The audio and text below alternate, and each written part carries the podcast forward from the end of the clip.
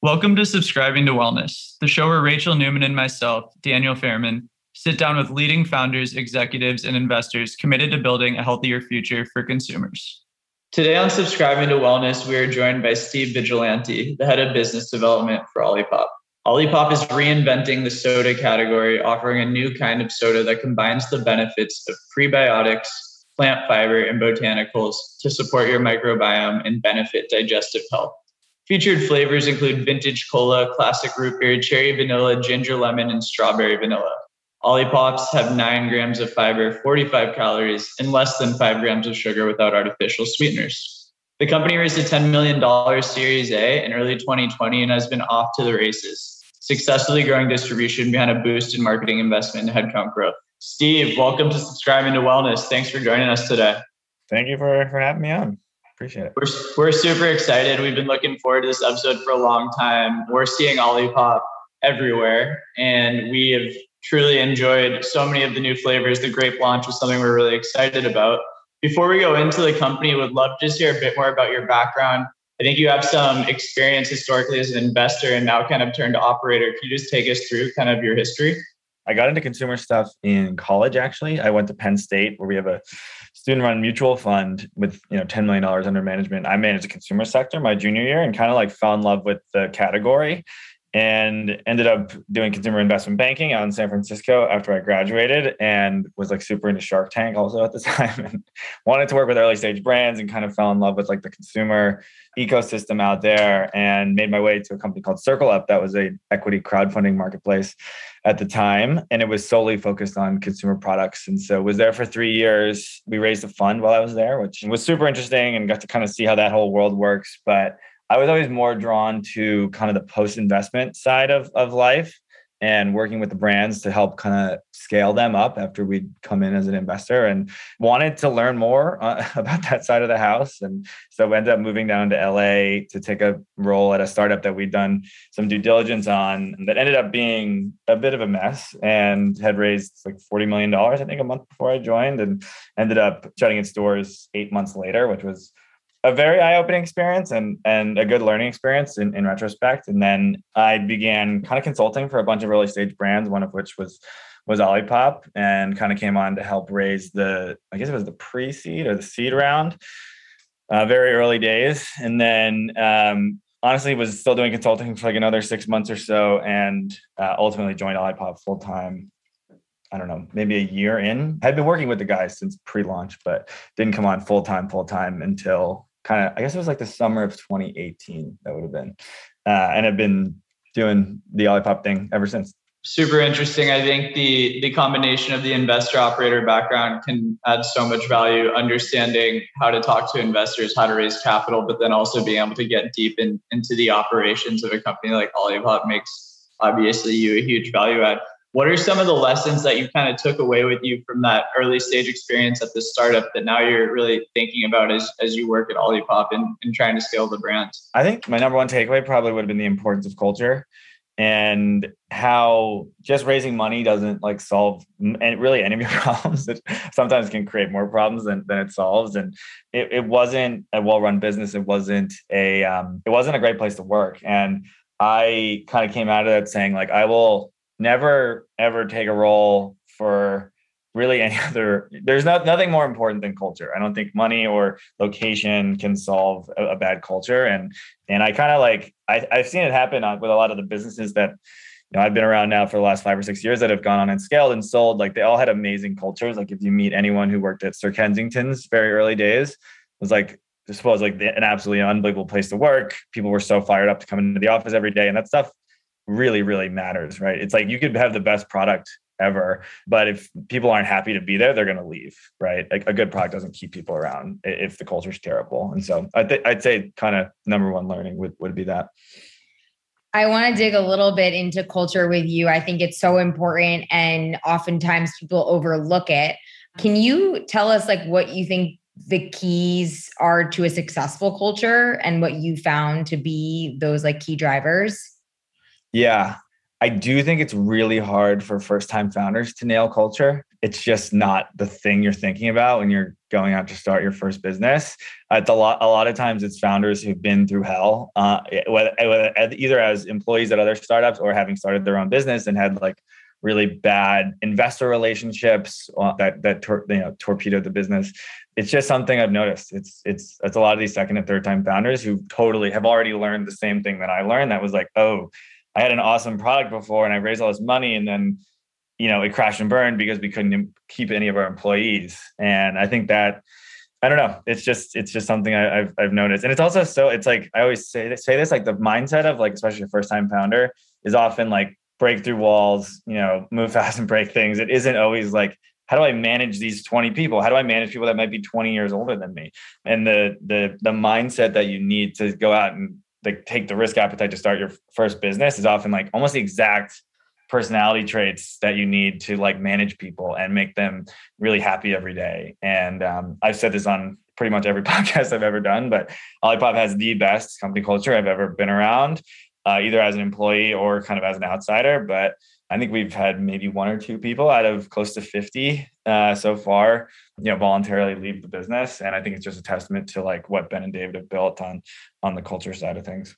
What would you say like is in that secret sauce that make it such a special place to work specifically? When I moved to San Francisco, I thought good culture was like amazing cafeterias and like ping pong tables and company happy hours. Like what I've learned is like a lot of people like don't actually love all that stuff. And if you're like not an intro, if you're if you are an introvert, like those things end up can end up being like actually a suck on company culture. And we don't even have an office. We've never had an office for Olipop, so like none of that stuff could even be relevant. It, it's I think it's more so like how you treat people and do you like treat them like adults or do you micromanage them and how much kind of liberty and how much like slack do people have to like run and and make their own decisions and, and learn from those you know mistakes or you know or successes? And we just have a very like flat culture and you know, we do everything on Slack and Zoom. We get the whole team together. Well, we, we were we were doing this in the past when we were smaller, now we get subsets of the team together on like a monthly or quarterly basis in person. And you know, that's obviously been a little bit disrupted by by the pandemic, but started doing it a bit more earlier this year. And you know, David and Ben have been through. They had a business before that that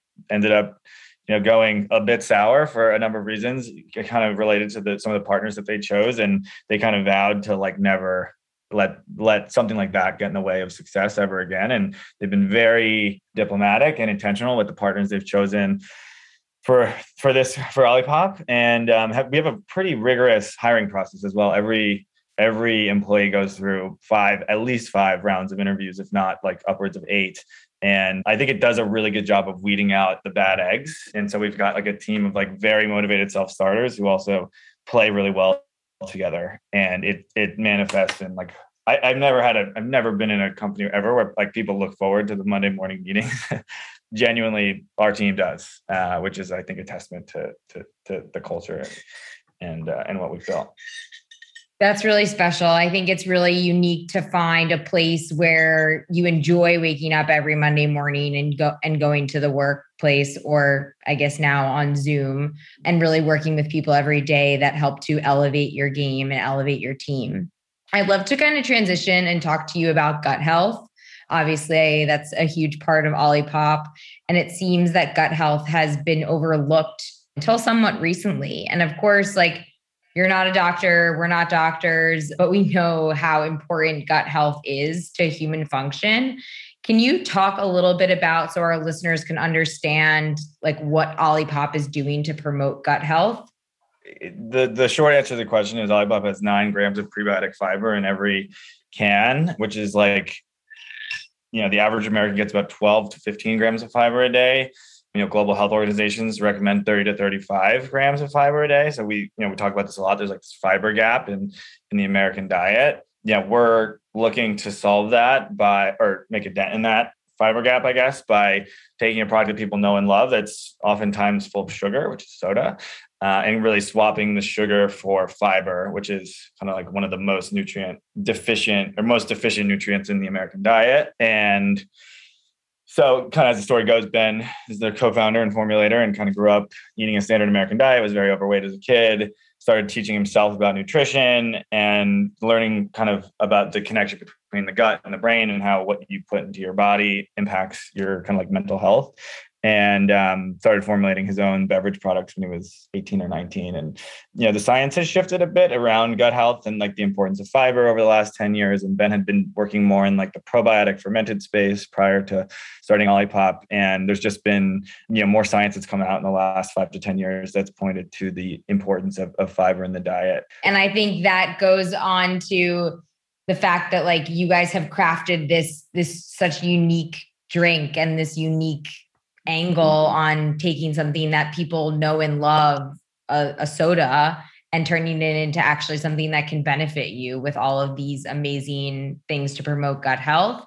So, with that being said, like the secret sauce that you guys have, do you think Olipop is always going to focus on gut health being your main function? Or do you think you guys see yourselves tapping into sleep or energy? I would say gut health for sure. It's sort of like Ben's mission as a human being. And I think has the most room in the category. And I also just kind of like removing that for a second. If you just look at the product itself and you look at the brands that have really built real scale in the consumer space in the last five years, you have like SmartSweets and candy, you have Simple Mills and crackers, you have Siete and chips, you have you know Caulipower and pizza, Banza and pasta. They're all like really inherently junk food categories, and it's not like we're asking people to change their behavior. It's just giving them a better alternative and making them feel better about it, which I think is the most important part. I think you see a lot of these super premium products that come to market. They are are new and different, and they're not necessarily like replacements for a junk food product. And they do really well in the New Yorks and the LAs and San Franciscos, and then they try to transition to like a more mainstream audience in in Middle America and Walmart, Costco, places like that. And they often fall flat. Uh, sometimes because of taste, sometimes because of price, sometimes because of both. And I think we've kind of hit this sweet spot of like whether you're into gut health or not, it doesn't matter. The product tastes great. And I, I would say 90% of consumers that I talk to are like just random people I see at the grocery store that are buying it don't even know there's fiber in it. And so we don't really beat, beat people over the head with that. We want them to like figure it out if they're into it, but we lead with like taste and brand more so than than function. Totally. I want to bring up Poppi because I think, you know, you guys probably often hear this quite a bit, main competitor in the space. Do you guys talk about Poppi in the office as your competitor? Do you kind of focus on your lane? Tell us a little bit about this competitive landscape.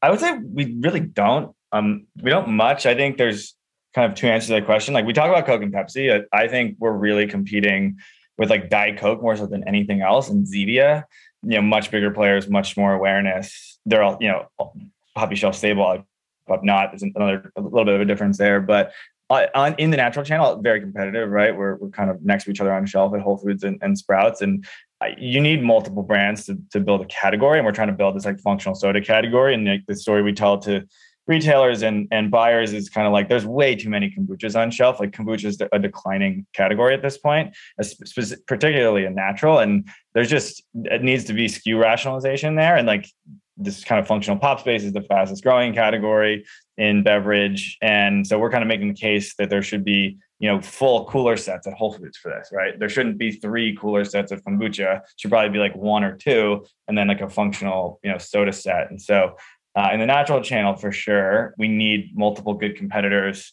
to help build a category. And you don't want somebody to come try a product in this kind of healthy soda set and not enjoy it uh, and never come back. We, but we really talk about like Coke and Pepsi, and that was partially why we made that kind of ad that was going after a Pepsi campaign because there's a lot of rhetoric from the big soda brands around, especially around these kind of zero sugar products that we just kind of think is a little bit nonsense. And so we're you know, we're really trying to position ourselves as a competitor to, to Coke and Pepsi. Yeah, 100%. I historically worked at PepsiCo out of undergrad. I think it's interesting. I think the large strategics have done a decent job in some cases future proofing their portfolios to be a bit healthier and in line with the growing health and wellness trend. Yet at the same time, I'm always, my mind is always blown when I don't see a Pepsi or a Coke even coming close to innovating the way that Olipop is. And and I just wonder, like, why why do you feel like some of these bigger strategics haven't really focused as much on on gut health, um, given kind of the early success of brands coming in with that kind of focus?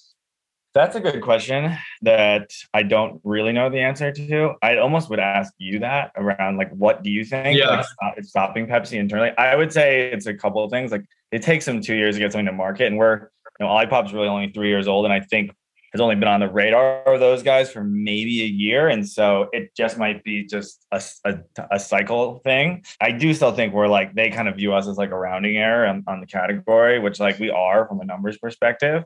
And so, you know, I I don't I don't really know. You know, Pepsi has KeVita, right? I guess that's kind of like their play in, in gut health, which we've now kind of like surpassed at Sprouts, which is which is which is a fun little stat. But I don't know. I don't I don't really know. I I would guess it's coming if I had if I had to put a number on it. It'll be like an interesting formula. It'll probably be half the price of ours. It won't have any like real functional benefits, but I would argue that like if they were to do like a big campaign around it, it would be great for us.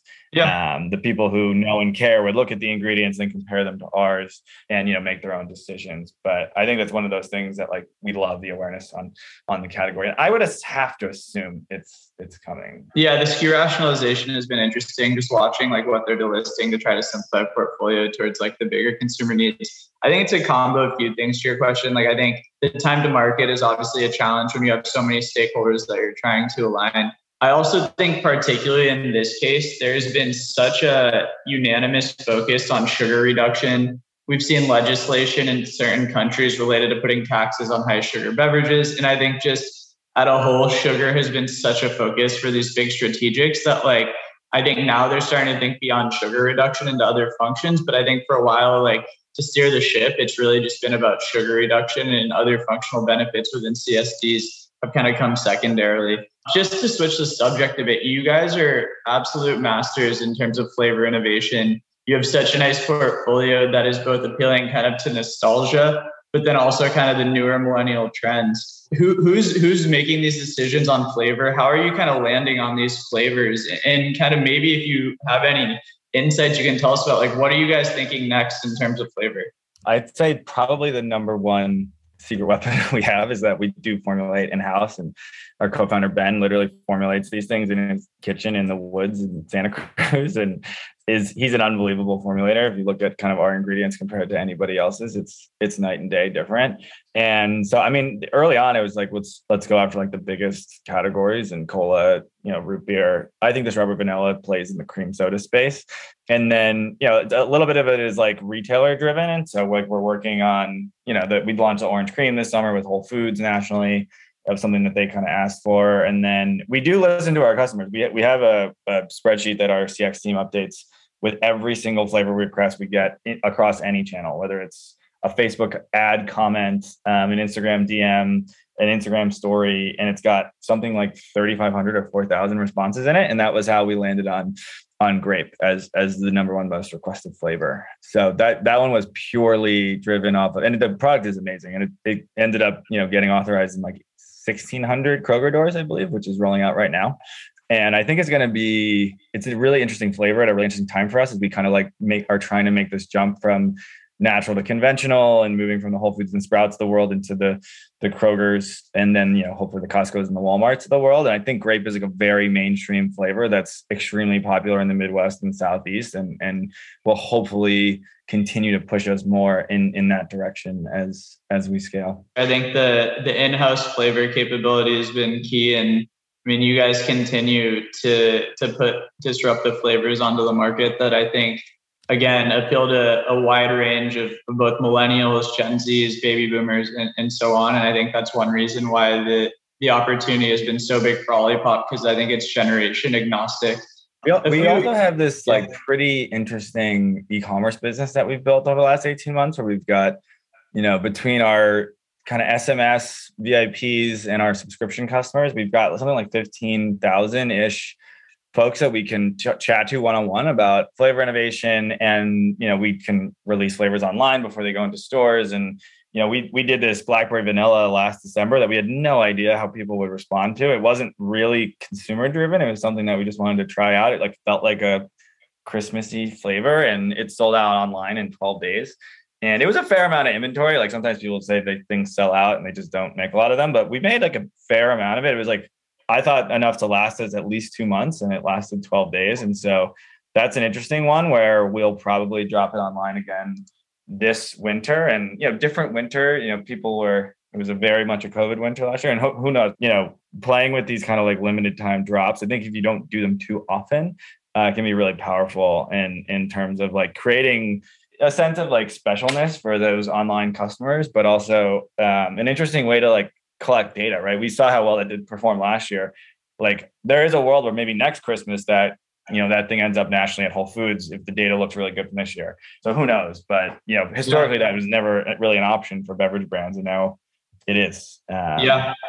No, I think I think the limited edition is it's a great way to drive trial, a great way to to continue building brand equity with consumers who may want something like particularly unique and special. So 100% agree.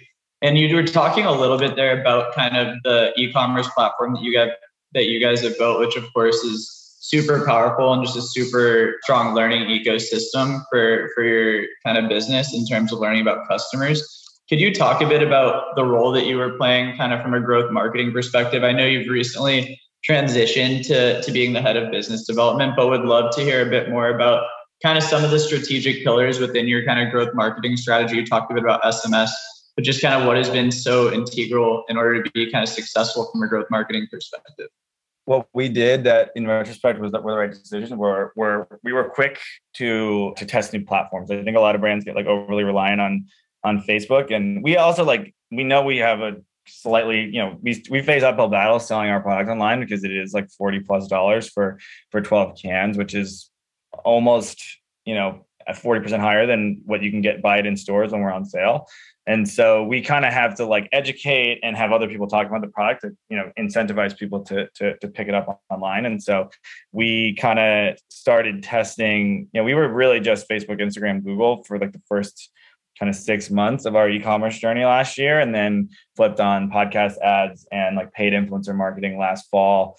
And it was very good timing. Influencer marketing, I think probably 2020 was the best year that we'll ever see from influencer marketing, just given the dynamics of, of what was going on and people, you know, proclivity to, be shopping online, but happened to flip those on at, at the right time. And, and, you know, influencer is, is our number one kind of customer acquisition channel and, and our, our best channel as well from a retention perspective, which seems to bring in like the right consumer for us. And again, if you think about it, like people do listen to to these influencers and are more inclined to try it and like it if one of like somebody that they respect is talking about the product. And so you know we we've done pretty well there. We've done some interesting stuff on youtube. And then you know this year has been much 2021 has been a, a bit more about testing connected TV. So we flipped that on in um, in June. Uh, we're doing kind of like a retail focused connected TV campaign, so we don't like necessarily see the data right away, but just in terms of like some of the new consumers that have come into the fold and how some of the ads are running on connected TV are performing on on Facebook and Instagram. It's looking very promising. Uh, a bit more of like a it's a, a little bit more of like a higher up the funnel initiative in terms of like we're really using connected TV to get in front of like an older male demo, which is obviously not who we're talking to on on Instagram and Facebook. So I think it's you know a willingness to test has been really fruitful for us, especially in light of what's happened with kind of iOS 14 and and the challenges that's presented. You know, we we don't kind of over index on any of the channels and have a pretty spread out strategy. We also like have the fortunate, you know, we're in the fortunate position where we're in 7,000 stores across the country, and so we can take a bit more of a brand awareness approach to some of the digital marketing than like a purely D2C brand would. How focused are you guys on TikTok? I'm like really obsessed with it recently. Not necessarily like scrolling, but just reading about how other brands are using it. And uh, we're we're not we're not there enough. Uh, we have a lot of work to do. And uh, what I've learned is you need to build your organic presence before you start doing anything paid there. Because if people are going to your TikTok and there's nothing to look at, there isn't really a point of doing any like influencer or or real advertising there. And so we're kind of like trying to figure out more of a grassroots strategy on on TikTok and trying to you know build up our, our organic presence there. But yeah, it's another thing I wish we had jumped on earlier, but in the grand scheme of like everything that was happening last year, it just it, there really wasn't time or anyone internally who was who was focused on it. I think it's a, such a massive opportunity. The organic reach on, on TikTok is totally insane. And there's a lot of analogies to like early days of, of Facebook when people were acquiring customers for nothing. So yeah, huge, huge area of opportunity for us that we haven't really tapped into yet. I'd love to hear a little bit more about your new role that you're transitioning into and like the areas of future growth that you guys are focused on for the company. Yeah. So I now kind of oversee new business development for us, which I would kind of like describe as new verticals or new channels. And if you think about soda, like we talk about this all the time in our marketing meetings, it's like where does soda play that like health and wellness brands would never play? So we really want to be, a, you know, we want to look and feel and talk and act like a soda, not like a kombucha for lack of a better comparison. But you would never see kombucha like in a professional sports stadium, right? Like that just it wouldn't happen. It doesn't like really make sense there. You I don't know, maybe you you'd find, you know, KeVita perhaps like on an airplane or or in an airport, but that's like another place where where you wouldn't see you don't just see a lot of health and wellness products in those in those places. And so I'm kind of trying to figure out what we're going to look like in places like music, esports, real sports, candidly. Not to say that esports is not a real sport, but you know, places where, you know, like like I would say it's like those kind of verticals, and then some of these like newer markets for us, places like um, you know, Nashville, Austin, Atlanta, places we haven't spent a ton of time yet. Um, just for lack of like really core distribution there. But with this Kroger rollout, we're going to have a lot more density of distribution and um, in some of these kind of midwestern and, and, southeastern markets and so you know barring you know whatever's going to happen uh, with with covid um, you know putting together sort of like a, an in-person event strategy in in for for cities like that so it's almost like verticals and then geographic focus i would say are kind of my areas of focus at, at the moment for, for next year so a few questions just to get to know you better if you're up for it sure all right, I'll start it off. Favorite Olipop flavor? Uh, root beer over ice. Ooh, go to CPG product outside of Olipop. Products I use every day are Jot, which I'm an investor in. I, Love I, Jot. Love. I drink it every single day. It's totally changed my perception on coffee. And then Eight Greens. I just I have no affiliation, just pure customer. I subscribe. Little greens tablets, you just drop into water. It makes it taste amazing. And then I love, you know what LMNT is? It's like a yeah, a, hydration hydration enhancer, whatever, uh, with salts and electrolytes in it, but zero sugar. Uh, so I try to do pretty limited sugar. And then there's I don't know if you've ever heard of Zabs. It's like a hot sauce that's pretty in the in the scene here in LA, and it's amazing. So best night out in LA. I would probably have to say Winston House. Favorite athlete. Favorite athlete, Gabby Thomas. She's our, our new Olympian partner. She's amazing. It's been so cool getting to work with her and kind of seeing behind the scenes of like what these athletes are doing every day. And uh, we kind of had found out she was an Olipop fan and got in touch with her team. And it's just been such a cool experience. One of the coolest projects I've ever worked on. Last question we like to ask all our guests is how you subscribe to wellness. So, what are some of the healthier habits that you're focused on in your life to ensure that you're living as healthy as possible while working in a demanding business like Olipop? Uh, this is an ever evolving answer, but I'm I do try really hard to get to 10,000 steps. I definitely notice a difference in my life when I'm doing that regularly. I'm very fortunate that my neighbor has a sauna that I have access to. And so I try to use that as much as possible. I'm a big believer in the whole sauna cold plunge life. I go in and out on meditation. I, I will have like periods where I'm like really good every day, and then I don't do it for a couple months, and then I try to get back to it. And then I am I am pretty into the whole fasting thing. Could you just tell us a bit about where our listeners can learn more about Olipop? Our Instagram is awesome. There's so much good content on there. Our social team kills it. Uh, we have a, I think we have amazing newsletters. I would say like sign up for our, our emails. They're like super thoughtful and intentional and have lots of good nuggets about gut health and ingredients. And I find them like I enjoy reading them uh, personally, even if even though it's stuff that I'm like pretty familiar with already. All right. Thanks again. Thank you. Thank you. Thanks everyone for listening to today's episode. If you'd like to order some Olipop, use our custom promo code SUB2Wellness. Feel free to rate, review, and share the podcast. And of course, don't forget to subscribe to Wellness. If you'd like to sponsor us, please see the supporter link in our podcast bio. We hope everyone has a great rest of week filled with wellness, and we'll see you next time.